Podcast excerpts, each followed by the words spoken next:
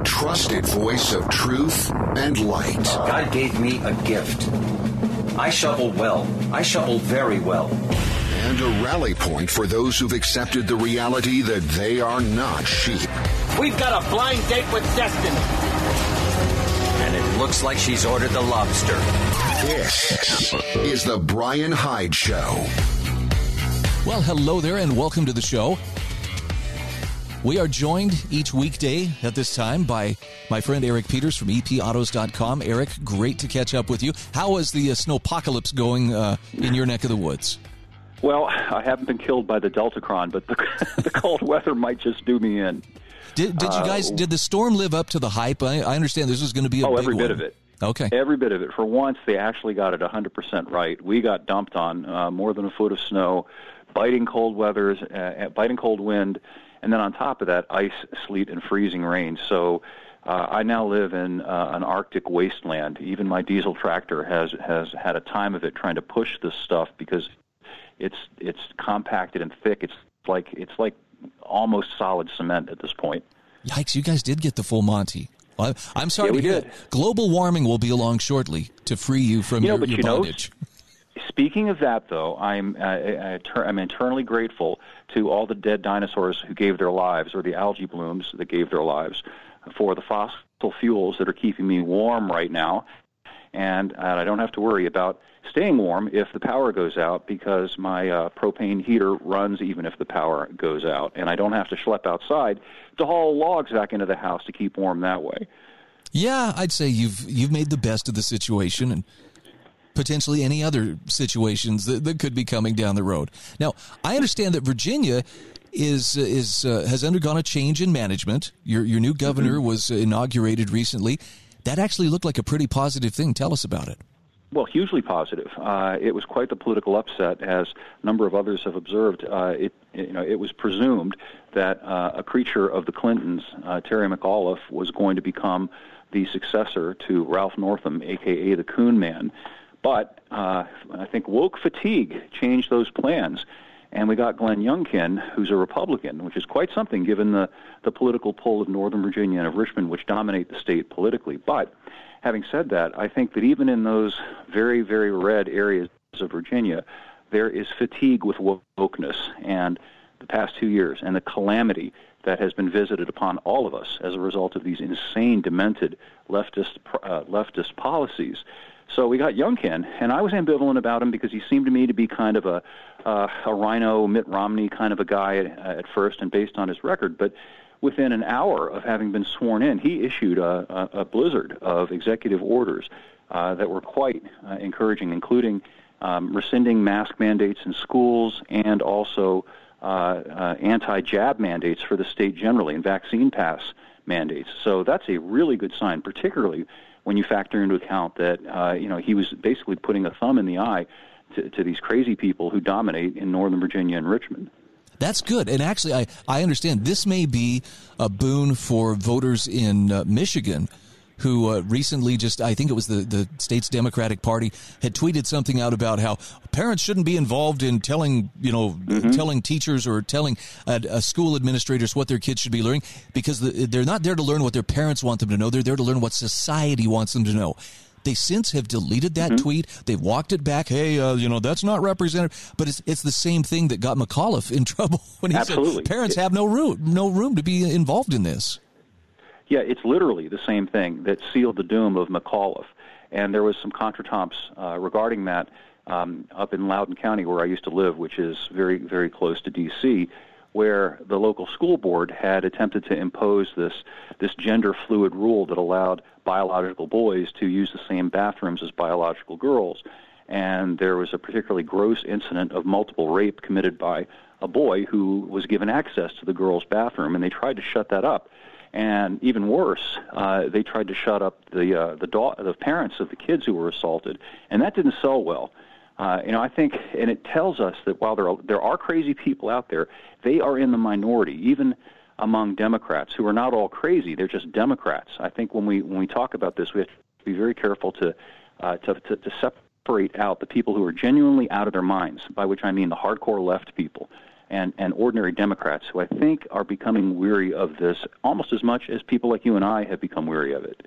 Yeah, the, the great dividing line that I'm seeing, and this, this includes some Democrats and unfortunately some Republicans as well, is the people who feel that they have the prerogative to control the, uh, the other folks around them and use yep. state force in order to accomplish that. Yep. Well, that's always been a thread that has run through American politics. But now we're seeing it uh, devolve to its inevitable end result, which is insanity. You know, it's no longer about, well, hmm, uh, should we raise property taxes in your area uh, in order to build another school and in order to raise teacher salaries? You know, that's something that uh, a libertarian would object to. It's something many conservatives would object to. Now we're talking about putting boys in girls' bathrooms, you know, and, and things of that type, which are insane. It's no longer just about control. It's about uh, mental illness, derangement, and it's about normalizing abnormalcy. You and I t- talked a little bit off the air about this thing I, I caught this morning as I was prepping for the show.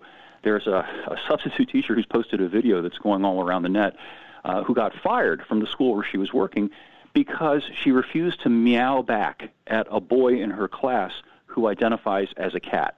Wow. How dare she? I mean, really, she she refuses to be conscripted into his fantasy. That is just yeah, un- exactly. unthinkable. Exactly.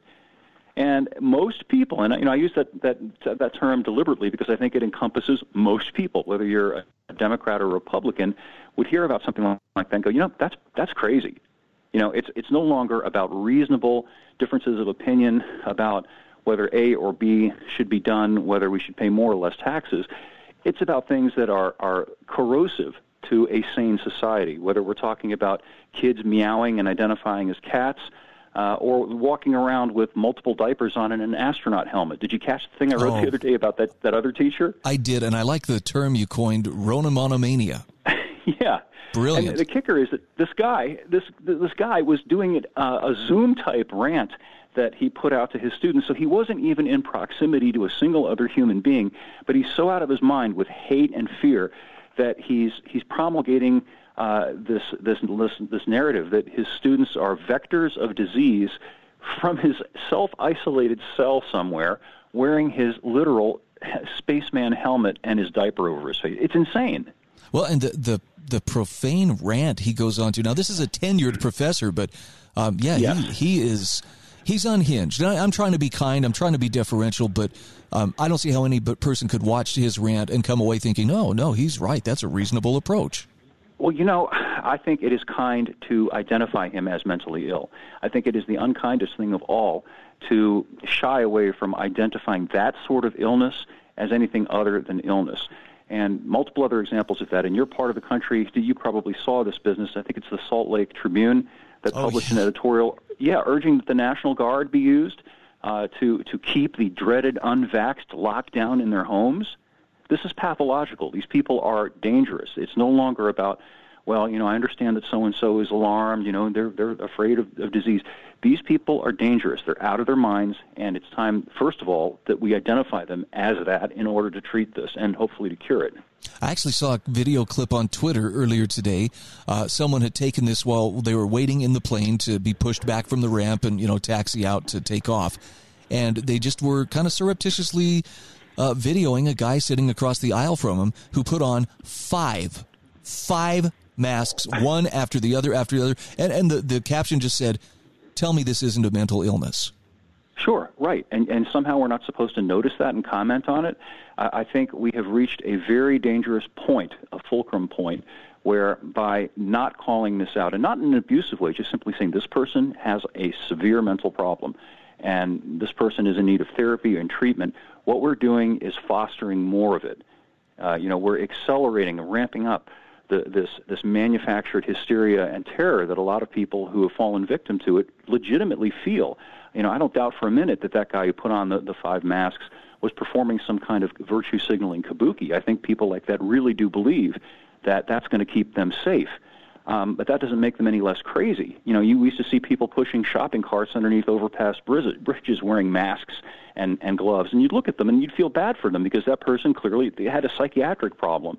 Well, now we've got millions and millions of people in this country who have severe psychiatric problems and are badly in need of being treated. Well, and, and again, the, the danger is it's not that we're trying to single them out and say, boy, they should, you know, they should be called out as mentally ill. The problem is they want to bring us into their psychosis, and they and they look at us with Yes. with uh, you know, uh, they they look at us with side glances because we're not buying into the same fears. Sure, and, you know, and that brings us back to the boy who meowed. You know, the proper approach to that is to sit the kid down, hopefully the parents, and say, you know, Jim or Bob or whatever the kid's name is, you're not a cat, uh, and you're a little boy, and and you know, explain the difference to him. You know, you don't encourage that. You don't tell the kid to pretend that reality doesn't exist, and and that he's a feline rather than a human being. No, I'm, I'm with you there, Eric.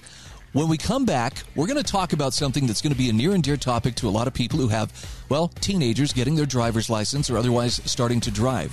Eric Peters is my guest. His website is epautos.com. There's a link in the show notes at thebrianhydeshow.com. We'll be back right after this.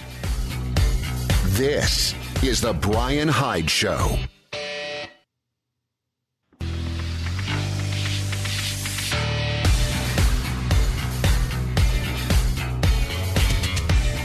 This is the Brian Hyde Show. Welcome back to the show. Eric Peters from ericpetersautos.com is my guest. Eric, I see you were a guest on the Tom Woods show. Congratulations. Oh yeah, Tom and I go way back. I've been on his show a bunch of times. Uh, he's a he's a great guy and also a, a heavyweight hitter when it comes to talking about libertarian political issues and economic issues. Yep, definitely one of my favorite sources of good, principled information. And and I was surprised that uh, you know one of the things that uh, you guys had talked about. Um, I, I guess you had talked about this previously. Was who should buy your teen driver's first car? Yep. Now I happen to find Yep, myself in, in, in a situation where I have a 16 year old boy who's just in the process of getting his license. So this is a question looming over our our family right now. Where do you begin a discussion like that? Well, I think you have to start with the, the, the different parameters that parents are dealing with today. And when you and I were that age, uh, you could go out and pick up a beater. You probably did just like I did for a few hundred bucks. And uh, that was easy enough to do on your uh, side gig of cutting grass or shoveling snow or working at McDonald's after school. That's almost impossible today. And, and, and part of the reason for that, of course, is due to the political situation. You know, the, the average price of a used car, a serviceable used car now, is up more than 30%. And it's very hard to find anything that's operable for much less than 5000 bucks. And then you got the additional problem of the, this, this mandatory insurance that particularly targets teenagers, and the typical cost of that is around two thousand dollars a year for them. What teenage what, what teenage kid can afford that? You know, very few. Even if they're hardworking, industrious kids, it's very difficult. So what do you do? Uh, uh, one one thing you can do, I think, is to uh, parent finance. You know, help the kid to save up money, encourage the kid to work, uh, and uh, have enough for a down payment on a car, perhaps, and say twenty five hundred dollars or so, and then the parent can loan the kid uh, twenty five hundred dollars at a reasonable rate of interest. So that they're not just slayed by debt and can actually afford to own and drive the car, including the cost of the insurance. Yeah, it's I I'm very sad to say that as we've been looking around thinking, okay, we've not we've got to get a car, something that our teenager can drive. He's he's applying for work at various places. He's going to have to get himself there. But I noticed in your article, used cars are up more than 30% in price Yep. over just the past year. Ouch. Yeah, and it's a it's a double whammy. It's, it's not just the cost of the uh, the prices uh, the price of the cars having has increased that much. You know, wages have not increased in tandem with that. So in effect, it's substantially more than that because you can't afford to you know you can't afford to make up that difference and. Then you've got the problem of the car insurance on top of that, and then Right. you've got the problem of gas now being, you know, close to four bucks a gallon for most people, and it's just a it's it's just a very very difficult thing for these kids to deal with. And as you say, though, that you know the car is uh, is is that first big step um, toward adulthood and self sufficiency.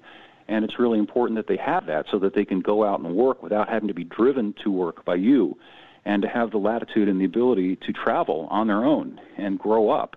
Very hard to do that when you don't have a car. And I'm not trying to throw any shade at the insurance industry, but I'm pretty sure I heard champagne corks pop when we said, "Hey, we need to add our 16 year old son to our insurance." Sure, of course. somebody in the background said, "Hey, we can't afford the cabin. Let's celebrate." Sure.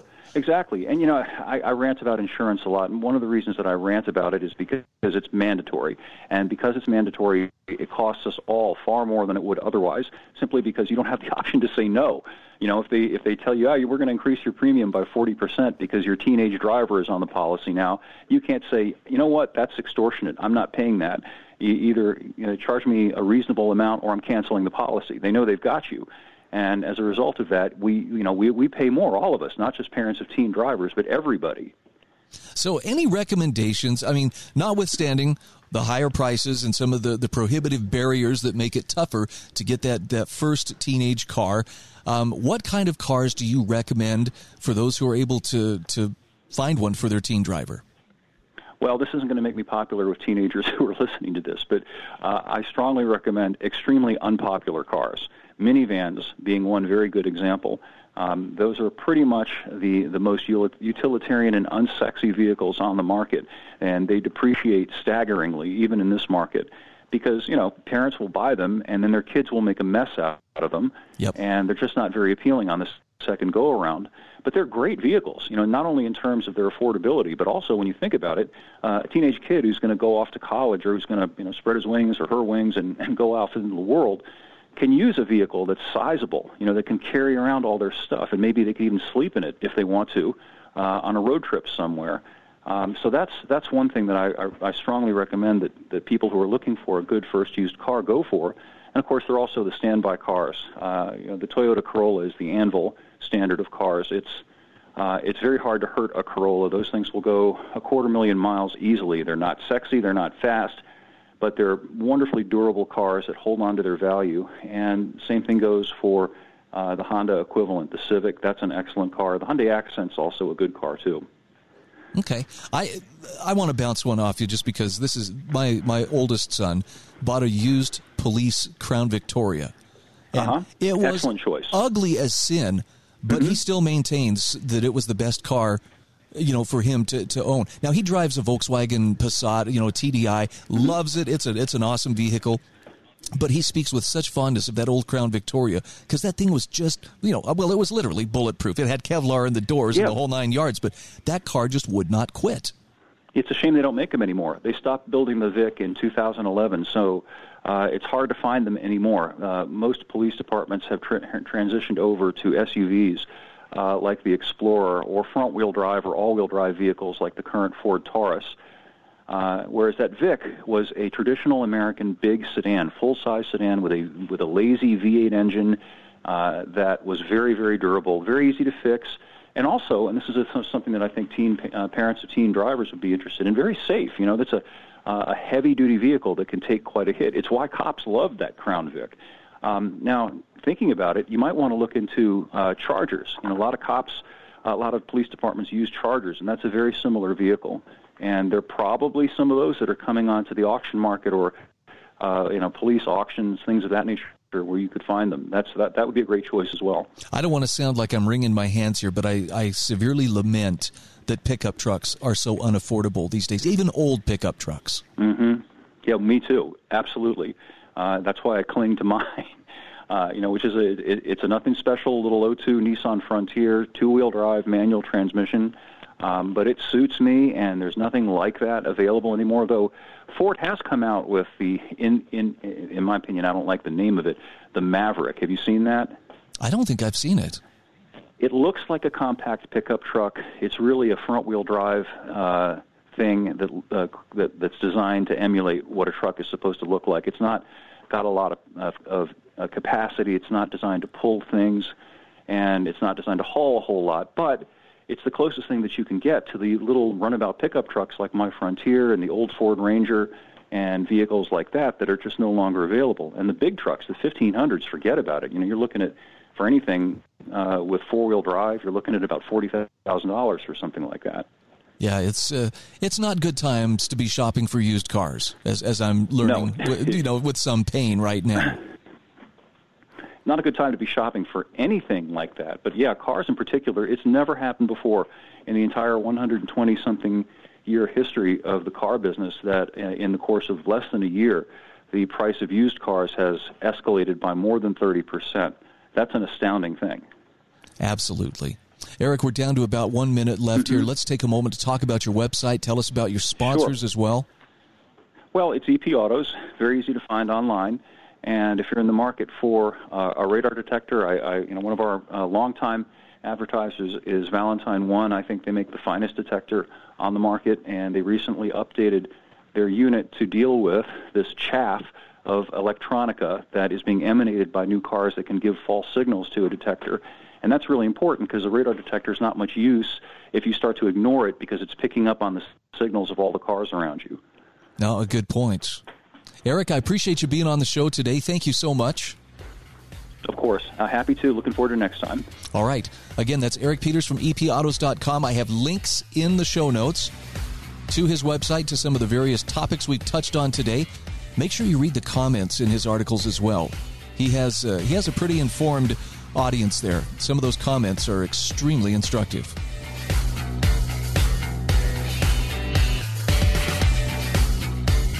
This is the Brian Hyde Show.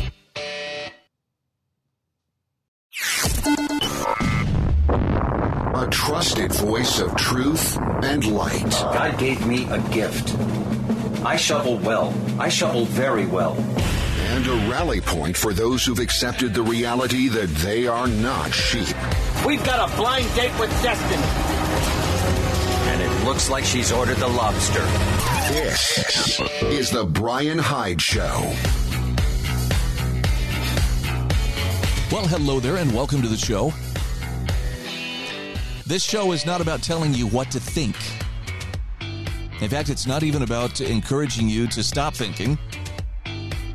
I'm all about uh, encouraging folks to think as clearly and independently as possible about the world around us and also what you and I can do to better improve that world. And, and I don't mean in big ways that are going to make news headlines necessarily. Some people may actually have that calling, and I welcome them to step up and, and do what uh, they feel called to do. But for most of us, it's going to look much different. It's just going to be the simple things. It's going to be being the kind of person who can can be self-reliant, teaching your kids how to be good, honest people who understand the difference between right and wrong.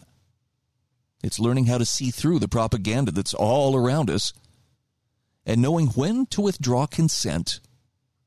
You know, when, when people in positions of governance are either abusing or misusing the power that has been delegated to them. Nevertheless, we've got some great sponsors who make the show possible MonticelloCollege.org, LifesavingFood.com, also the Heather Turner team at Patriot Home Mortgage, HSLAmmo.com, SewingAndQuiltingCenter.com, and GovernYourIncome.com. I wanted to start today with uh, the COVID narrative. You've heard me talk about this now for a few weeks. The narrative is coming apart. And, and I really believe it is. I mean, you have the, the CDC director when she was pressed to, to make the distinction, you know, all these deaths that were reported with COVID, how do you distinguish uh, between them and people who simply died from COVID or those who died with COVID? And she stumbled, fumbled, and then, uh, well, that data is forthcoming. They can't keep us buffaloed forever. So the, the truth is slowly coming out. But the conclusion that uh, folks who've been paying attention can't help but come to is this zero COVID plan. We're going to lock it down. We're going to we're going to defeat this virus through government action, through government intervention. It's been a total failure. Regardless of how the experts may try to justify it or, you know, double down on it and implement even more lockdowns. We're going to do it again, but even harder. It was a total failure. So it's a pretty safe bet. The folks who pushed the hardest for these lockdowns are going to be scrambling, and they are scrambling right now, to avoid being seen as having supported it. And that goes right to the top, at least in America. Dr. Fauci, I was just following CDC guidelines. Like I said last week, he's ready for Nuremberg with that attitude. I was just following orders. Ryan McMaken from the Mises Institute has a great piece on how and why the zero COVID plan was a total failure. He says the Chinese regime is doubling down at its zero COVID strategy. In recent weeks, new COVID cases have been detected in several cities in a world of the more contagious Omicron variant, that's to be expected. But what has been the Chinese state's response? Well, it's more the same lockdowns, travel suspensions, and more. NBC reports Tianjin, which detected China's first community spread of Omicron on Saturday, is rolling out a second round of mass testing on its 14 million residents on Wednesday. The outbreak has already spread to to Anyang, a city in Henan province about 300 miles away, prompting a full lockdown. Tianjin officials said at a news conference Tuesday that all bus services to Beijing have been suspended. On Wednesday, 425 flights were canceled at Tianjin Binhai International Airport, accounting for 95% of all scheduled flights. Tianjin authorities on Sunday ordered citizens not to leave the city unless absolutely necessary. Those who want to leave have to present a negative COVID test taken within 48 hours. Now, Ryan McMaken says it's hard to believe that anyone still believes COVID will go away if government authorities just lock down harder. But China's hardly the only example of how this delusion can win many adherents among the technocrats and the expert class. After all, he says, let us not let it not be forgotten that much of the world has adopted a zero COVID policy early on, and this absurd policy endured for months. In Europe, of course, millions upon millions of people were virtually locked in their homes for months on end. As Philip Bagus reported from Spain in spring of 2020, one wasn't allowed to go outside without facing the wrath of the state's enforcers. Meanwhile, in America, the experts frequently spoke out in favor of zero COVID, stating that lockdowns could eradicate the disease and that people would have to stay on lockdown until that time. For example, on April 2nd of 2020, Anthony Fauci endorsed this idea, stating that social distancing requirements could not be relaxed until there are essentially no new cases, no new deaths for a period of time. Hawaii explicitly embraced zero COVID and adopted a policy in 2020 based on the idea that public schools would never reopen until there was no longer any community spread and no new cases were detected over a period of four weeks. Now, Ryan McMaken points out, needless to say, these were totally unrealistic goals. They reflected only the plans of technocrats who were more concerned with living out their bizarre fetishes for lockdowns and border closures with gaining a better grasp of the situation uh, than with gaining a better grasp of the situation or respecting basic human rights. Even Australia, an island nation that could plausibly hope to actually close its borders, they've given up on the idea. In other words, the experts in America wanted to re- recreate Chinese despotism in America. They adopted a lockdown policy that had already been long rejected. Lockdowns were already expected to bring long term side effects, like surges in mental health problems. Some of the worst of it among the young now being reported by hospitals. The World Health Organization even concluded lockdowns ought to be rejected because there is no obvious rationale for this measure. But he says perhaps the media and government officials were so successful at sowing panic in the general population in the spring of 2020 that the health technocrats saw their chance to try a new experiment in social engineering that they previously had considered unfeasible. Fortunately, though, by the middle of 2020, it became clear that lockdowns simply weren't going to be tolerated by much of the general public. Most state and local governments in the U.S. abandoned zero COVID rapidly although the usual totalitarians in the media bemoaned the end of the policy, insisting that the abandonment of lockdowns would drench the non lockdown jurisdictions in blood. This was predicted for U.S. states like Georgia and for countries like Sweden, where lockdowns were quickly jettisoned or not imposed at all. But as time went on, it became obvious that the non lockdown jurisdictions did not fare significantly worse than the locked down ones. Some areas, Sweden for instance, fared better some of the world's harshest lockdown regimes, like those in Peru, Argentina, the UK, and New York, also had some of the worst rates of deaths per million. So for the zero COVID crowd, reality got in the way. But that zero COVID mentality endures, however. And the second wave of zero COVID mentality came with the idea that with, with universal vaccination, COVID would disappear. And of course, once the vaccines began to appear, it was hailed as a magic bullet that would ensure the vaccinated would be unable to spread the disease. In fact, this ideology was expressed in a rant by Rachel Maddow back in March of 2020 when she harangued her viewers with the fact, in quotation marks, that the virus stops with every vaccinated person. Now, she continued, a vaccinated person gets exposed to the virus, the virus does not infect them, the virus then cannot use that person to go anywhere else. Now, in case you're not clear on this, that was all a complete fabrication. The vaccine never stopped the spread. And with the advent of the Omicron variant, it's now apparently the case that the vaccine doesn't even slow the spread. The virus is quickly spreading among the vaccinated. So it's no longer possible to even pretend that the vaccine prevents transmission. The only argument left to supporters of the vaccine mandate is that vaccines help against serious disease and death. Well, that's excellent, but it has nothing to do with public health because it's clear that the unvaccinated aren't the reason the disease has not been eradicated. And then there's the fact that the vaccination has, in fact, or has in part, likely contributed to new COVID mutations. Now, this isn't new with COVID. The idea that treatments can lead to new mutations isn't new, and it's long been known under a variety of situations. Leaky vaccines can produce vaccine resistant mutations. But this is also known to occur in the case of COVID. And he links to an article in the Journal of Physical Chemistry where the authors note vaccine breakthrough or antibody resistant mutations provide new mechanism of viral evolution. And specifically on COVID, they write about how mutations are often more common in places with higher vaccination rates.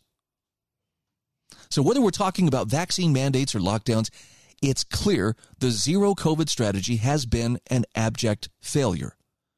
Now, they're still trying it in some places like China, where government propaganda is largely unquestioned and where people practice unquestioning obedience to the regime at a scale that makes the all too complacent West look downright rebellious by comparison. But Ryan McMaken warns don't expect the experts in any country to give up on their slogans anytime soon. He says it's clear that the reality will eventually catch up with them whether or not any respect for human rights remains at the end of it all, well, that's another matter. Check out the link I provide to this article in the show notes at thebrianhydeshow.com. We'll be back in just a moment.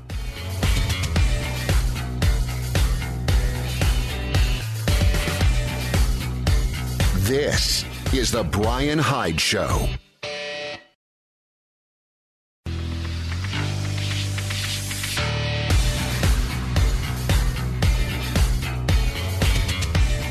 This is The Brian Hyde Show. Hey, welcome back to the show. Just want to give a quick shout out here to the Heather Turner team at Patriot Home Mortgage, located in St. George, Utah.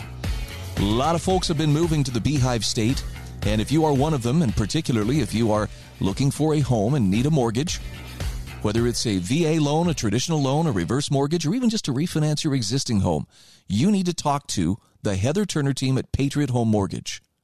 Heather has decades of experience in the lending industry. She also clearly understands the ins and outs of what lenders and borrowers need. She's the one you want on your side when you need to make things happen, when time is of the essence. You can call Heather at 435 703 4522. You can also uh, reach out and visit her at 619 South Bluff Street in St. George. Her NMLS ID is 715386, and Patriot Home Mortgage is an equal housing opportunity lender. Well, I've seen some pretty crazy departures from reality over the last few years. But there's a claim out there right now that if California is ever to attain true equity, then parents must be willing to give away their children no, I wish that was a typo. And I wish this was, you know, I wish this was something, you know, straight out of the, the pages of InfoWars. It's not. This is collectivist yearning at its very worst. And unfortunately, the, the article was placed behind a paywall, at least in, in the San Francisco, what is the article? The San Francisco Gate? Nonetheless, uh, there is a non paywalled article on Yahoo News from Joe Matthews, who is the columnist here. But listen to what Matthews is asking. Matthew says if California is ever going to achieve true equity, which by which I think he believes uh, means inequality of outcomes, the state must require parents to give away their children. Today's Californians often hold up equity, the goal of a just society, completely free from bias, as our greatest value. Governor Gavin Newsom makes decisions through an equity lens. Institutions from dance ensembles to tech companies have publicly pledged themselves to equity. But their promises are no match for the power of parents. Fathers and mothers with greater wealth and education are more likely to transfer these advantages to their children, compounding privilege over generations. As a result, children of less advantaged parents face an uphill struggle. Social mobility has stalled and democracy has been corrupted. More Californians are abandoning the dream. A recent Public Policy Institute of California poll found declining belief in the notion that you can get ahead through hard work. So Joe Matthews says, Well, my solution, making raising your own children illegal, is simple. And while we wait for the legislation to pass, we can act now. The rich and poor should trade kids, and homeowners might swap children with their homeless neighbors. I know you like me or you went, what was this guy smoking before he sat down to write this? Now he says, I recognize some naysayers will dismiss such a policy as ghastly, even totalitarian. Well, Joe, I hate to break it to you, but that was one of the big tenets of communism is, you know, the family is obsolete. It's a relic. It's it's one of those classist warfare things. So, yeah. Under communist regimes, children are property of the state. But please continue. Tell us. Tell us what, what where you want to go with this and let's let's see if you're actually reinventing the wheel or just, you know, if if you're if you're offering something new. He says, My proposal is quite modest, a fusion of traditional philosophy and today's most common political obsessions. In his Republic, Plato adopted Socrates' sage advice that children be possessed in common, so that no parent will know his own offspring nor any child his parents, in order to defeat nepotism and create citizens loyal not to their sons, but to society. Today, a policy of universal orphanhood aligns with a powerful social trend that points to less interest in family Californians are slower to marry, are having fewer children, our birth rate is at an all time low. So he says, My proposal should be politically unifying, fitting hand in glove with the most cherished policies of progressives and Trumpians alike. Oh, is there anything in between those, uh, Joe? Just wondering. Because maybe, maybe there's some nuance at work here, but uh, please continue on. He says the leftist introduction of anti racism and gender identity in schools faces a bitter backlash from parents. Ending parenthood would end the backlash, helping dismantle white supremacy and outdated gender norms. That's probably the most totalitarian thing I've read in a while. now, he says Democrats would also have the opportunity to build a new pillar of the safety net, a child raising system called foster care for all. Over on the right, Republicans are happy to jettison parents' rights in pursuit of their greatest passions, like violating migrant rights. Once you've gone so far as to take immigrant children from their parents and put them in border concentration camps, it's a short walk to separating all Americans from their progeny. Universal orphanhood also dovetails nicely with the pro life campaign to end abortion rights. Justice Amy Coney Barrett, during a recent case that could overturn Roe, inspired this column. She posited that abortion rights are no longer necessary because all 50 states now have safe haven laws allowing women to turn their babies over to authorities after birth. My proposal would merely make mandatory such handovers of babies to the state. Now, he says perhaps such coercion sounds dystopian, but just imagine the solidarity that universal orphanhood would create. Wouldn't children raised in one system find it easier to collaborate on global problems? Now, I don't expect universal support for universal orphanhood, a few contrarians lost in the empty chasm between American extremes might object to this rational proposal on emotional grounds. They might argue that pursuing your own conception of family is fundamental to freedom. They may also suggest that people really don't want to start or finish at the same point in life. They may even say that what we really desire is what the title orphan of the musical Annie demanded. I didn't want to be just another orphan, Mr. Warbucks. I wanted to believe I was special. But Joe Matthews says don't pay those critics any mind because they just can't see how our relentless pursuit of equity might birth a brave new world. Now, maybe he's writing this as satire. I hope that he is. Maybe my sarcasm detector is, is jammed up and I'm not seeing, you know, the point he's trying to make here, but I don't know about you. I becoming a parent was one of those great clarifying moments in life for me. And and the way that I knew that this was a great clarifying moment, I mean, look, our first pregnancy, it was it was exciting. We're starting a family, and my wife and I were just all excited, and we watched, you know, the babies develop. We took the Lamaze classes, and you know, I really had no idea what I was in for, and I suspect I'm probably not alone in that.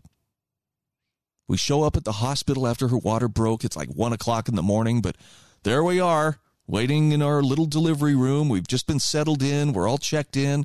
She's hooked up to all the various monitors, checking the contractions and her heartbeat and so forth. And from the room down the hall, we hear screaming, legit screaming of a woman, you know, going through labor and delivery. I'll never forget the look in Becky's eyes when she turned to me and I turned to her as we heard that screaming. It was like, holy crud. what have we got ourselves into? But that wasn't the moment of clarity. The moment of clarity came when my daughter Mason arrived. And that little baby came into the world and she started to cry. And, you know, I was, I was, of course, pretty stunned just to realize here she is. She's finally here. And my sister in law turned the camcorder to me and says, Well, Dad, say something. And I went to speak and I couldn't. I was overcome with this incredible wave of joy. You've heard the phrase tears of joy. Those, uh, those tears of joy would wash over me like a wave multiple times over the next few hours. And I had no idea that it was going to affect me that way. I mean, it just it was it was a powerful powerful experience and I'm not ashamed to tell you, my entire perspective shifted at that moment. And it wasn't just ah the wonder of birth. What shifted my perspective was the realization that I now had a stewardship in which I was directly accountable to God, who had allowed my wife and I to participate in the process of creation, procreation. And it was very humbling. I could feel the weight of responsibility come down on my shoulders. But it's also been the most amazing and beautiful experience ever. Don't get in the way of stewardship, things like this. This is The Brian Hyde Show.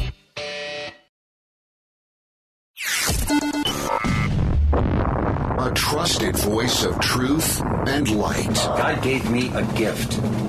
I shovel well. I shovel very well. And a rally point for those who've accepted the reality that they are not sheep. We've got a blind date with destiny. And it looks like she's ordered the lobster. This is The Brian Hyde Show. Well, hello there, and welcome to the show. This show is not about telling you what to think. In fact, it's not even about encouraging you to stop thinking. I'm all about uh, encouraging folks to think as clearly and independently as possible about the world around us and also what you and I can do to better improve that world. And, and I don't mean in big ways that are going to make news headlines necessarily. Some people may actually have that calling, and I welcome them to step up and, and do what uh, they feel called to do. But for most of us, it's going to look much different. It's just going to be the simple things. It's going to be being the kind of person who can can be self-reliant, teaching your kids how to be good, honest people who understand the difference between right and wrong. It's learning how to see through the propaganda that's all around us and knowing when to withdraw consent. You know, when, when people in positions of governance are either abusing or misusing the power that has been delegated to them. Nevertheless, we've got some great sponsors who make the show possible MonticelloCollege.org, LifesavingFood.com, also the Heather Turner team at Patriot Home Mortgage, HSLAmmo.com, SewingAndQuiltingCenter.com, and GovernYourIncome.com. I wanted to start today with uh, the COVID narrative. You've heard me talk about this now for a few weeks. The narrative is coming apart. And, and I really believe it is. I mean, you have the, the CDC director when she was pressed to to make the distinction you know all these deaths that were reported with covid how do you distinguish uh, between them and people who simply died from covid or those who died with covid and she stumbled fumbled and then uh, well that data is forthcoming they can't keep us buffaloed forever so the, the truth is slowly coming out but the conclusion that uh, folks who've been paying attention can't help but come to is this zero COVID plan. We're going to lock it down. We're going to we're going to defeat this virus through government action, through government intervention. It's been a total failure. Regardless of how the experts may try to justify it or, you know, double down on it and implement even more lockdowns. We're going to do it again, but even harder. It was a total failure. So it's a pretty safe bet. The folks who pushed the hardest for these lockdowns are going to be scrambling, and they are scrambling right now, to avoid being seen as having supported it. And that goes right to the top, at least in America. Dr. Fauci, I was just following CDC guidelines. Like I said last week, he's ready for Nuremberg with that attitude. I was just following orders. Ryan McMaken from the Mises Institute has a great piece on how and why the zero COVID plan was a total failure. He says the Chinese regime is doubling down at its zero COVID strategy. In recent weeks, new COVID cases have been detected in several cities. And in a world of the more contagious Omicron variant, that's to be expected. But what has been the Chinese state's response? Well, it's more the same lockdowns, travel suspensions, and more. NBC reports Tianjin, which detected China's first community spread of Omicron on Saturday, is rolling out a second round of mass testing on its 14 million residents on Wednesday. The outbreak has already spread to to Anyang, a city in Henan province about 300 miles away, prompting a full lockdown. Tianjin officials said at a news conference Tuesday that all bus services to Beijing have been suspended. On Wednesday, 425 flights were canceled at Tianjin Binhai International Airport, accounting for 95% of all scheduled flights. Tianjin authorities on Sunday ordered citizens not to leave the city unless absolutely necessary. Those who want to leave have to present a negative COVID test taken within 48 hours.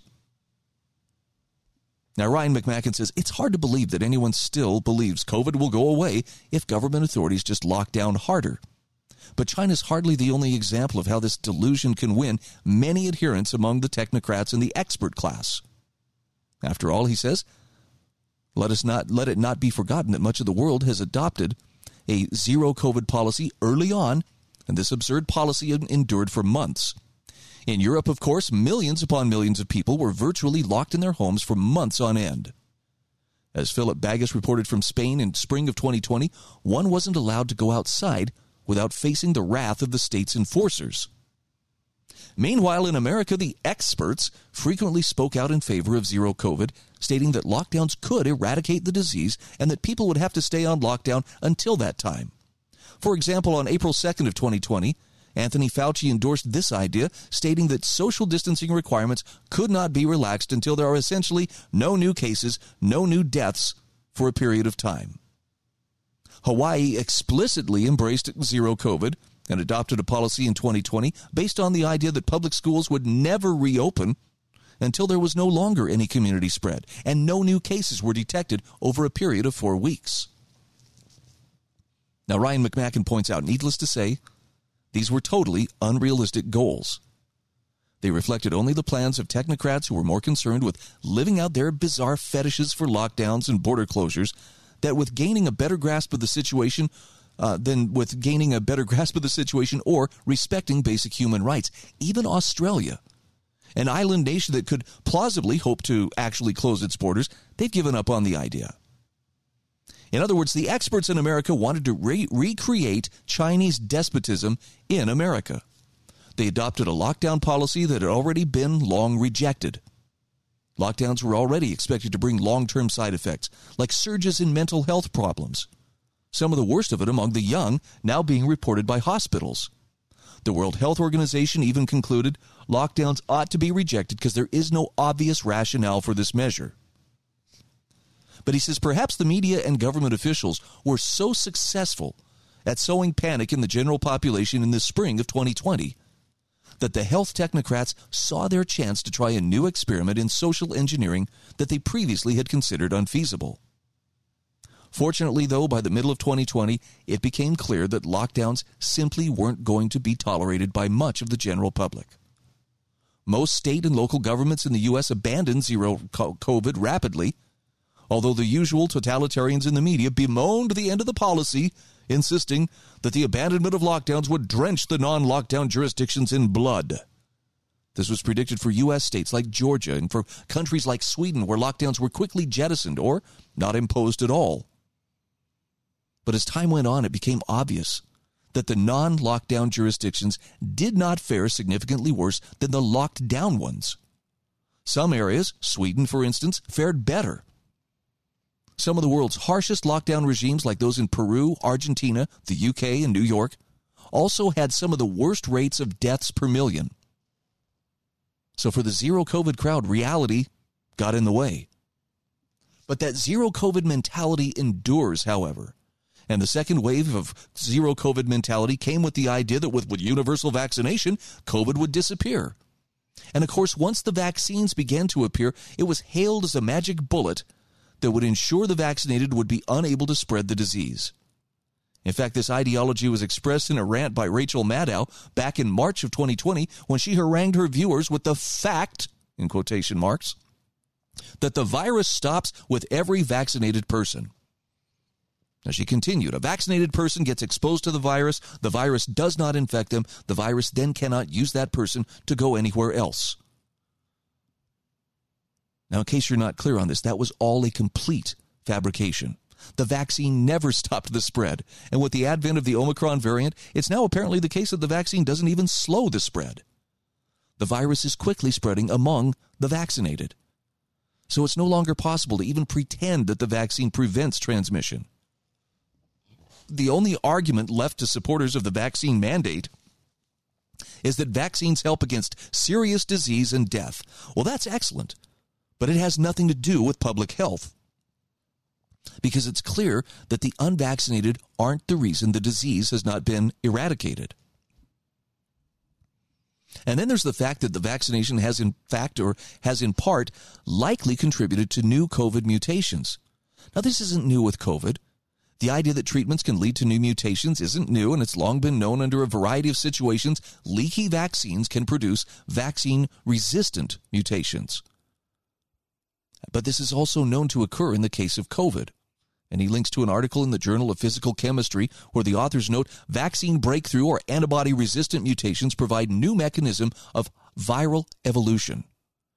And specifically on COVID, they write about how mutations are often more common in places with higher vaccination rates.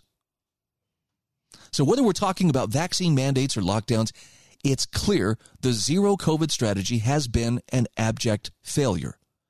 Now, they're still trying it in some places like China, where government propaganda is largely unquestioned and where people practice unquestioning obedience to the regime at a scale that makes the all too complacent West look downright rebellious by comparison. But Ryan McMaken warns don't expect the experts in any country to give up on their slogans anytime soon. He says it's clear that the reality will eventually catch up with them. Whether or not any respect for human rights remains at the end of it all, well, that's another matter. Check out the link I provide to this article in the show notes at thebrianhydeshow.com. We'll be back in just a moment.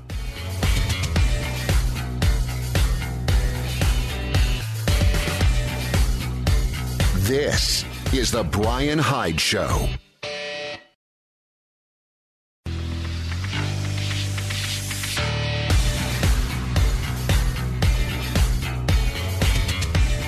This is The Brian Hyde Show. Hey, welcome back to the show. Just want to give a quick shout out here to the Heather Turner team at Patriot Home Mortgage, located in St. George, Utah.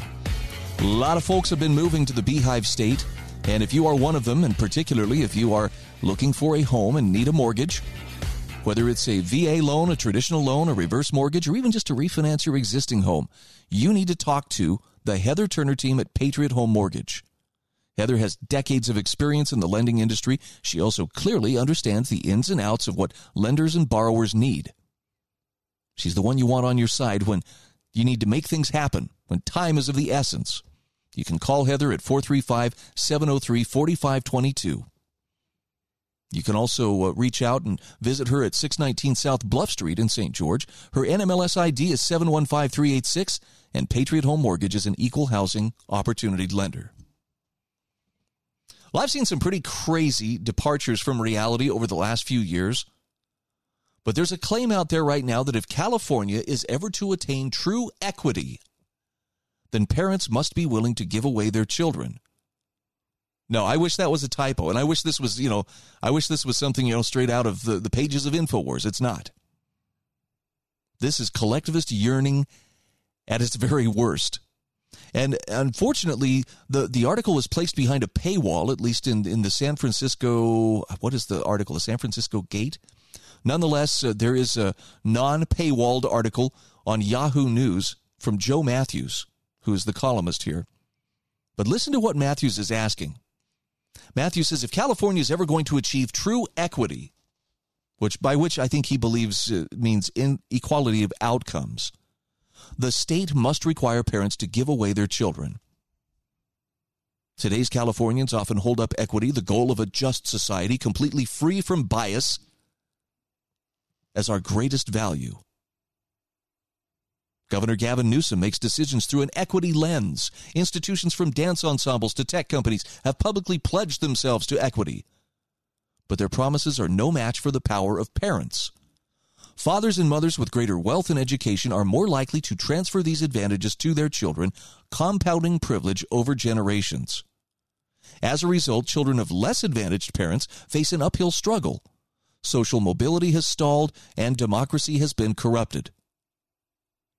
More Californians are abandoning the dream. A recent Public Policy Institute of California poll found declining belief in the notion that you can get ahead through hard work. So Joe Matthews says, Well, my solution, making raising your own children illegal, is simple. And while we wait for the legislation to pass, we can act now. The rich and poor should trade kids, and homeowners might swap children with their homeless neighbors. I know you like me or you what was this guy smoking before he sat down to write this? Now he says, I recognize some naysayers will dismiss such a policy as ghastly, even totalitarian. Well, Joe, I hate to break it to you, but that was one of the big tenets of communism is, you know, the family is obsolete. It's a relic. It's it's one of those classist warfare things. So, yeah.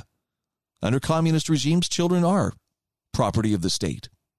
But please continue tell us tell us what, what where you want to go with this and let's let's see if you're actually reinventing the wheel or just you know if, if you're if you're offering something new he says my proposal is quite modest a fusion of traditional philosophy and today's most common political obsessions in his republic plato adopted socrates sage advice that children be possessed in common so that no parent will know his own offspring nor any child his parents in order to defeat nepotism and create citizens loyal not to their sons, but to society. Today, a policy of universal orphanhood aligns with a powerful social trend that points to less interest in family. Californians are slower to marry, are having fewer children, our birth rate is at an all time low. So he says, My proposal should be politically unifying, fitting hand in glove with the most cherished policies of progressives and Trumpians alike. Oh, is there anything in between those, uh, Joe? Just wondering because maybe, maybe there's some nuance at work here, but please continue on. He says the leftist introduction of anti racism and gender identity in schools faces a bitter backlash from parents. Ending parenthood would end the backlash, helping dismantle white supremacy and outdated gender norms. That's probably the most totalitarian thing I've read in a while. now, he says Democrats would also have the opportunity to build a new pillar of the safety net a child raising system called foster care for all. Over on the right, Republicans are happy to jettison parents' right, parents' rights in pursuit of their greatest passions, like violating migrant rights. Once you've gone so far as to take immigrant children from their parents and put them in border concentration camps, it's a short walk to separating all Americans from their progeny. Universal orphanhood also dovetails nicely with the pro life campaign to end abortion rights. Justice Amy Coney Barrett, during a recent case that could overturn Roe, inspired this column. She posited that abortion rights are no longer necessary because all 50 states now have safe haven laws allowing women to turn their babies over to authorities after birth. My proposal would merely make mandatory such handovers of babies to the state. Now, he says perhaps such coercion sounds dystopian. But just imagine the solidarity that universal orphanhood would create. Wouldn't children raised in one system find it easier to collaborate on global problems? Now, I don't expect universal support for universal orphanhood. A few contrarians lost in the empty chasm between American extremes might object to this rational proposal on emotional grounds. They might argue that pursuing your own conception of family is fundamental to freedom. They may also suggest that people really don't want to start or finish at the same point in life. They may even say that what we really desire is what the title orphan of the musical Annie demanded. I didn't want to be just another orphan, Mr. Warbucks. I wanted to believe I was special. But Joe Matthews says don't pay those critics any mind. because they just can't see how our relentless pursuit of equity might birth a brave new world. Now, maybe he's writing this as satire. I hope that he is. Maybe my sarcasm detector is, is jammed up and I'm not seeing, you know, the point he's trying to make here, but I don't know about you. I becoming a parent was one of those great clarifying moments in life for me. And and the way that I knew that this was a great clarifying moment, I mean, look, our first pregnancy, it was it was exciting. We're starting a family, and my wife and I were just all excited, and we watched, you know, the baby's development. We took the Lamaze classes, and you know, I really had no idea what I was in for, and I suspect I'm probably not alone in that. We show up at the hospital after her water broke. It's like one o'clock in the morning, but there we are waiting in our little delivery room. We've just been settled in. We're all checked in. She's hooked up to all the various monitors, checking the contractions and her heartbeat and so forth.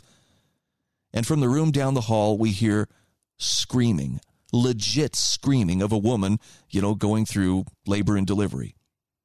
I'll never forget the look in Becky's eyes when she turned to me and I turned to her as we heard that screaming. It was like, holy crud. what have we got ourselves into? But that wasn't the moment of clarity. The moment of clarity came when my daughter Mason arrived. And that little baby came into the world and she started to cry. And, you know, I was, I was, of course, pretty stunned just to realize here she is. She's finally here. And my sister in law turned the camcorder to me and says, Well, Dad, say something. And I went to speak and I couldn't. I was overcome with this incredible wave of joy. You've heard the phrase tears of joy those uh, those tears of joy would wash over me like a wave multiple times over the next few hours. And I had no idea that it was going to affect me that way. I mean, it just it was it was a powerful powerful experience and I'm not ashamed to tell you, my entire perspective shifted at that moment. And it wasn't just ah the wonder of birth. What shifted my perspective was the realization that I now had a stewardship in which I was directly accountable to God, who had allowed my wife and I to participate in the process of creation, procreation. And it was very humbling. I could feel the weight of responsibility come down on my shoulders. But it's also been the most amazing and beautiful experience ever. Don't get in the way of stewardship, things like this. This is The Brian Hyde Show.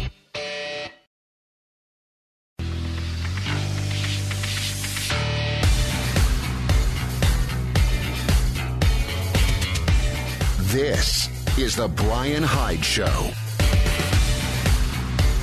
Hey, welcome back to the show. Thank you for joining our growing audience of wrong thinkers, not just across America, but actually throughout the world. You know, it's not a great big audience, but about 5% of my listening audience lives elsewhere. And I'm still trying to figure out, for some reason, uh, a full uh, full percent, 1% of that 5% of my foreign listeners, my, my overseas international listeners, is in Brazil. I guess I would chalk it up to the fact I used to be a student of Brazilian Jiu Jitsu, and maybe maybe uh, Helio's family, maybe the Gracies have, have caught on. Hey, you know, Brian's doing doing a show now. Let's let's see what he has to say. I don't know what it is, but wherever you are listening, I hope that you are finding um, among the various news stories that I'm sharing. I hope you're finding a sense of hope and encouragement that no matter how crazy things get, there's a very exciting dynamic that is driving this time. And, and I believe it's, it's probably more of a spiritual than a political dynamic. But even as things get more difficult, even as things get more challenging, I suspect that there are an increasing number of people who are recognizing some kind of a personal wake up call. And I use that word call very deliberately. That they are called upon to stand and be witnesses of what is true, what is good, what is worthwhile. And I suspect that the fact that you're listening to this show means you are one of those people. I'm very grateful to rub shoulders with you, even if it's just virtually, but I'm, I'm thankful that uh, that you are one of the people who puts a higher priority on truth than simply comforting lies or propaganda that makes you feel like, well, see, I've been right all along. So here's a question for you. Have you ever changed your mind when someone insisted that you trust the science? The reason I ask is Paul Rosenberg has a great column on science, what it is, what it isn't. And since it's kind of been a separating line in society for the last couple of years, look, do you trust the science or not?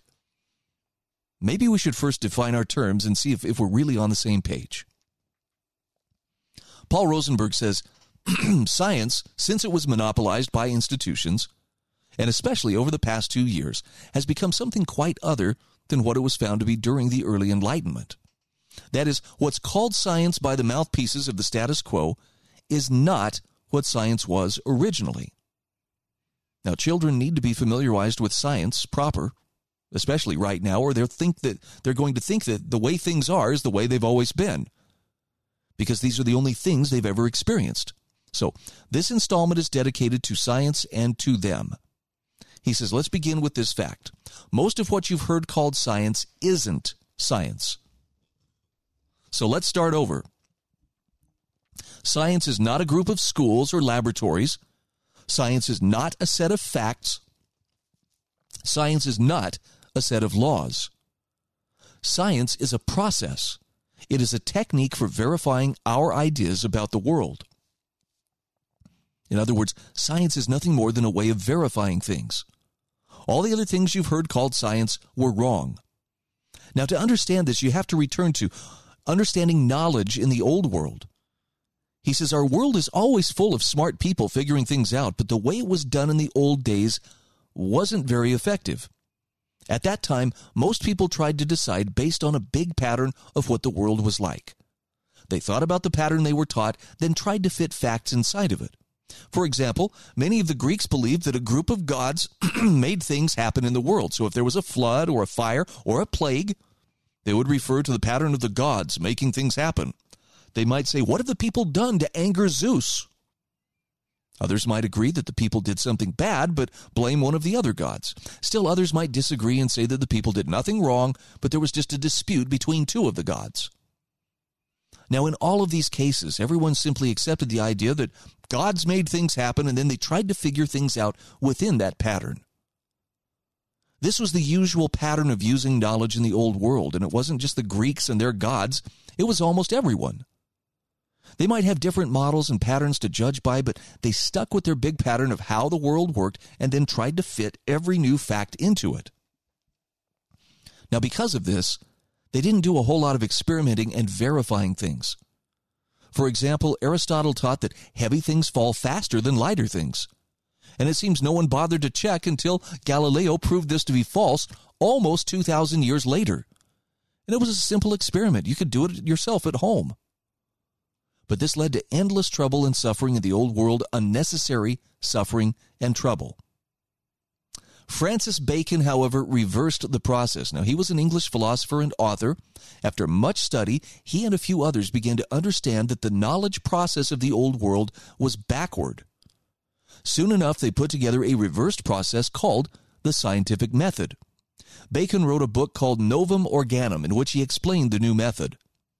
So the new method started with the smallest facts and verified them. Then, once they were very carefully checked, new things could be built on top of them. That let them know things for sure before they constructed something bigger. This is how Bacon explained it. If a man will begin with certainties, he shall end in doubts. But if he will be content to begin with doubts, he shall end in certainties. Now, what Bacon means here is that if you begin by assuming nothing, in other words, with doubts, you can test and develop solid facts. And if you do this consistently, you can be very sure about a lot of things. But if you begin thinking that you know the way everything really is with certainties, you'll end up with lots of doubts because many facts won't fit into your pattern. Science discovers small, specific truths first, arranges them into larger theories, and then comes to the most general truths last of all. The scientific method demands that facts found through observation and experimentation are the only solid ground upon which to build. Then, if you find new evidence that contradicts the existing structure, you have to tear it down and start over. One of the best modern scientists, Richard Feynman, put it this way it doesn't matter how beautiful your theory is. It doesn't matter how smart you are. If it doesn't agree with experiment, it's wrong. Which brings us to the problem with science. Paul Rosenberg says the big problem with science is that it's slow. It provides small answers one at a time. Everything has to be tested. Experiments have to very carefully be very carefully designed so that the conclusion is very clear. All of this takes time. And then, even after all of this, you still have to show your results to other people and ask them to prove you wrong. Now, this honestly is disappointing. There are so many questions, and science is so slow in answering them. Nonetheless, this is the best tool we've got. It's better to move ahead slowly and correctly than to sprint back and forth making mistakes. Science works, other methods just don't. Now, Paul Rosenberg says, sure, some people who call themselves scientists lie about their findings or distort them. But that's not a problem with science. That's a problem with people lying. And such things happen from time to time in every area of life. Now, what about inspiration? Does this mean that inspiration is a bad thing? That we should just toss it out? No, he says it doesn't. It only means that you have to use inspiration properly. Sometimes inspiration can lead you to the right answer. In fact, there have been quite a few scientists who got the answer to their biggest question in a dream. But there's one crucial element to this all inspirations have to be tested.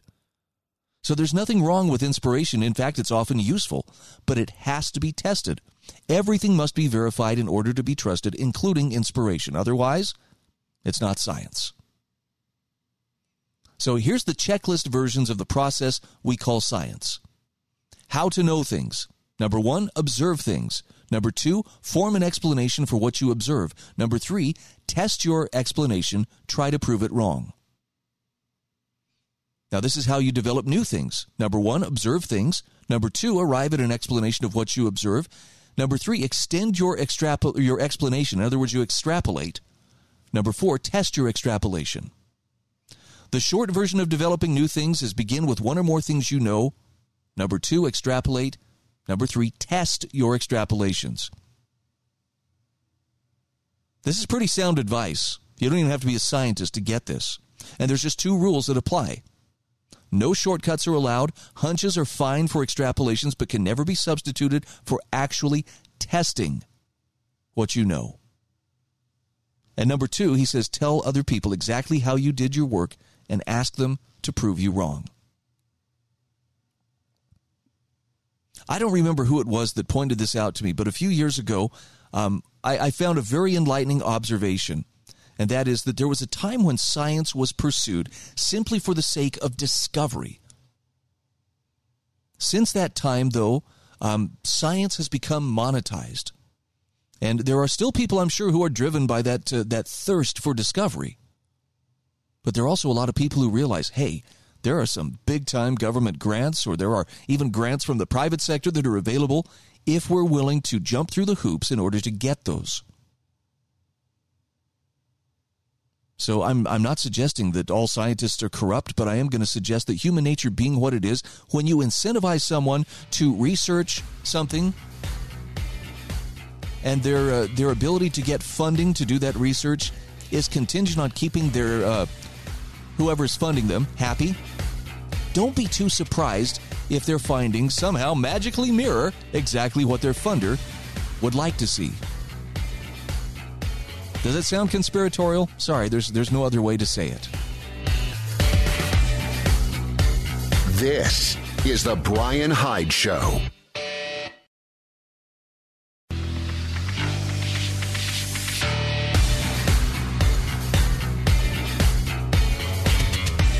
This is the Brian Hyde Show.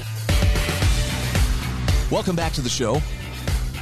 Listen, if you uh, find value in the uh, content that I provide on a daily basis, I'd like to ask you to consider subscribing and getting my show notes. There's no obligation here. I'm not going to sell your email to anybody else or share it with anybody else.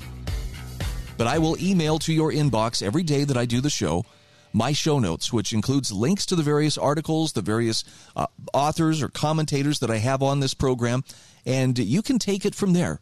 I trust you. If you want to, you know, follow down the rabbit hole and go see where does all this lead, you're going to find plenty of material to work with.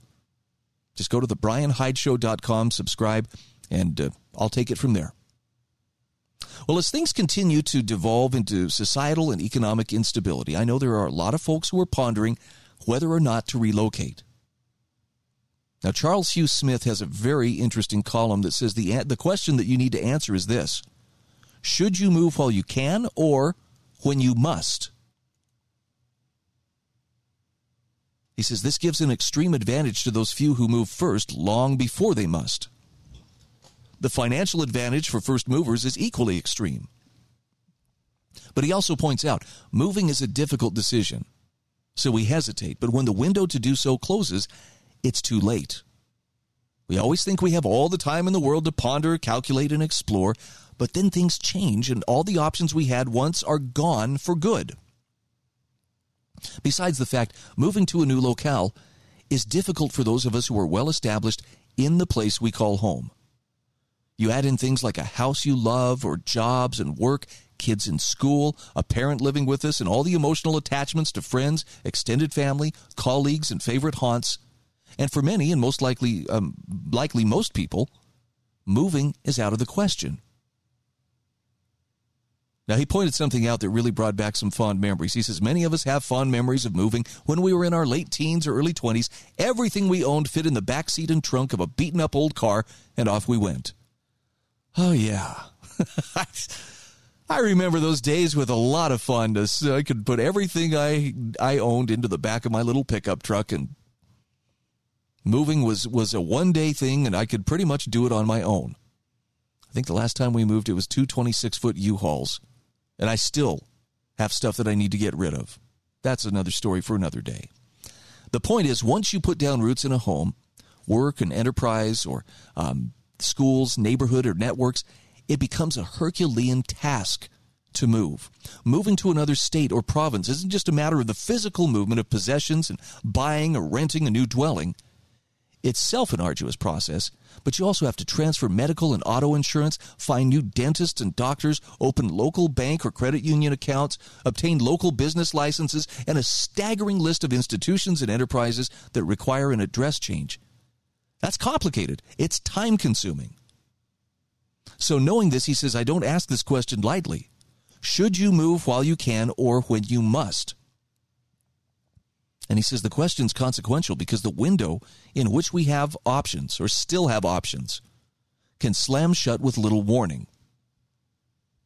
Now, Charles Hugh Smith says the origin of the question will be visible to those who've read his blog posts throughout 2021 on system fragility our dependence on long, brittle supply chains, the vulnerabilities created by these dependencies. And he says, my polite, I hope, suggestions to fashion not just a plan B for temporary disruptions, but also a plan C for permanent disruptions.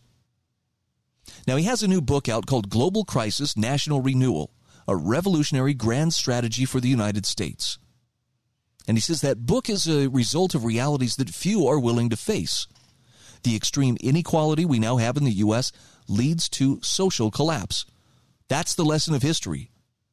So to believe as if collapse is impossible is to ignore the evidence that a social collapse is inevitable when inequality reaches extremes. Humans, human and nature dynamics, modeling inequality and use of resources in the collapse or sustainability of societies. Now, social collapse has consequences. So we have to ask where do we want to be in the vast human herd when social order unravels? Now, he says his new book also addresses the transition that's obvious but easily denied. We've transitioned from an era of abundance to an era of scarcity. There are many historical examples of what happens as scarcity diminishes living standards and puts increasing stress on individuals, families, communities, and nations. Now, there are ways to adapt to scarcity. That's the point of his book. But nation states and the elites who run them are optimized for abundance, not scarcity. So they lack the means to adapt to scarcity. Their default setting is to keep pursuing a return to higher consumption, growth, by increasing by increasingly extreme means, for example, printing trillions of dollars and giving it to wealthy elites and corporations, and printing additional trillions to give away as bread and circuses, in other words, stimulus to the masses. And there is no historical evidence that this vast, endless creation of currency is consequence free or successful. He says this delusional pursuit of endless growth that is no longer possible due to resource depletion and soaring costs of extraction, transport, etc., also leads to collapse. This is the modern day equivalent of squandering the last resources available on ever more elaborate and completely unproductive temples in the hopes of appeasing the gods of growth. Now, he says, as I also detail in the book, the status quo is fantastically wasteful and ineffective. It now takes 20 to 25 years to build a single bridge or tunnel, and each project is billions of dollars over budget. Yet we're assured the entire nation will seamlessly and painlessly transition away from hydrocarbon fuels to alternative energy in 20 to 25 years. Never mind that this would, require building a new nuclear plant or equivalent every month for the next 20 years. He says skeptics are just naysayers. And while a possible transition to a degrowth economy and society is certainly physical, physically possible, the current status quo lacks the will, structure, leadership, or desire to manage such a transition. So while no one is entirely independent of long supply chains and energy intensive industrial economies, the lower one's dependency and one's exposure to the risks of social disorder, the better off one will be. Put another way, the greater one's self reliance and independence from global supply chains, the lower the impact should things break down. All right, that makes sense. Now, the closer one is to local sources of energy, fresh water, food, etc., the lower the likelihood of losing all access to these essentials. The wealthiest few hedge their risks by having one or more homes they can escape to if urban life breaks down. When risks rise, the wealthy start buying rural homes sight unseen for double the price locals paid just a few months earlier. But here's the problem. Roughly 81% of Americans live in urban zones, 270 million people. And only around 19%, roughly 60 million people, live in rural areas. About 31% of urban residents live in dense urban cores, about 25% live in suburban counties, the remaining 24% live in urban clusters and metropolitan areas, smaller cities, etc. Rural regions have plenty of land but relatively few dwellings due to the low population density.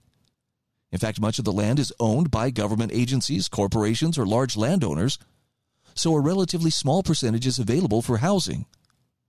Many rural economies have stagnated for decades, so the housing stock has not grown by much and older homes have deteriorated due to being abandoned or poorly maintained. Few building contractors survived the stagnation, and so finding crews to build new homes is also non trivial. So when the wealthiest few, excuse me, rush out to buy second or third homes in a desirable rural area in Montana or Idaho or Utah, Colorado, North Carolina, etc., they find a very restricted supply of homes available.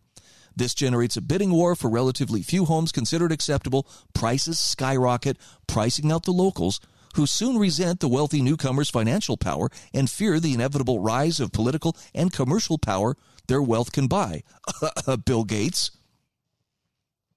At present, he says few anticipate urban America becoming a dicey place to live and own a home, but the inequality and the hollowing out of the economy by globalization and financialization has left cities entirely dependent on diesel fueled trucks to deliver virtually everything. this is also true of rural communities as well. But some rural areas still produce energy and food, and given the lower population density, these communities are less dependent on global supply chains and therefore more self sufficient. Rural households have more opportunities to raise animals, to grow vegetables, etc., and more opportunities to have the supportive relationships with neighbors who actually produce something tangible and essential. Now, there is much more to this article by Charles Hugh Smith. I'm going to leave it to you to discover that for yourself. You can click on the show notes at thebrianhydeshow.com and see what you think. But that's a very interesting question. Do you move when you can, or do you move when you must? I know how I would and did answer that question. I hope you come to the right conclusion yourself.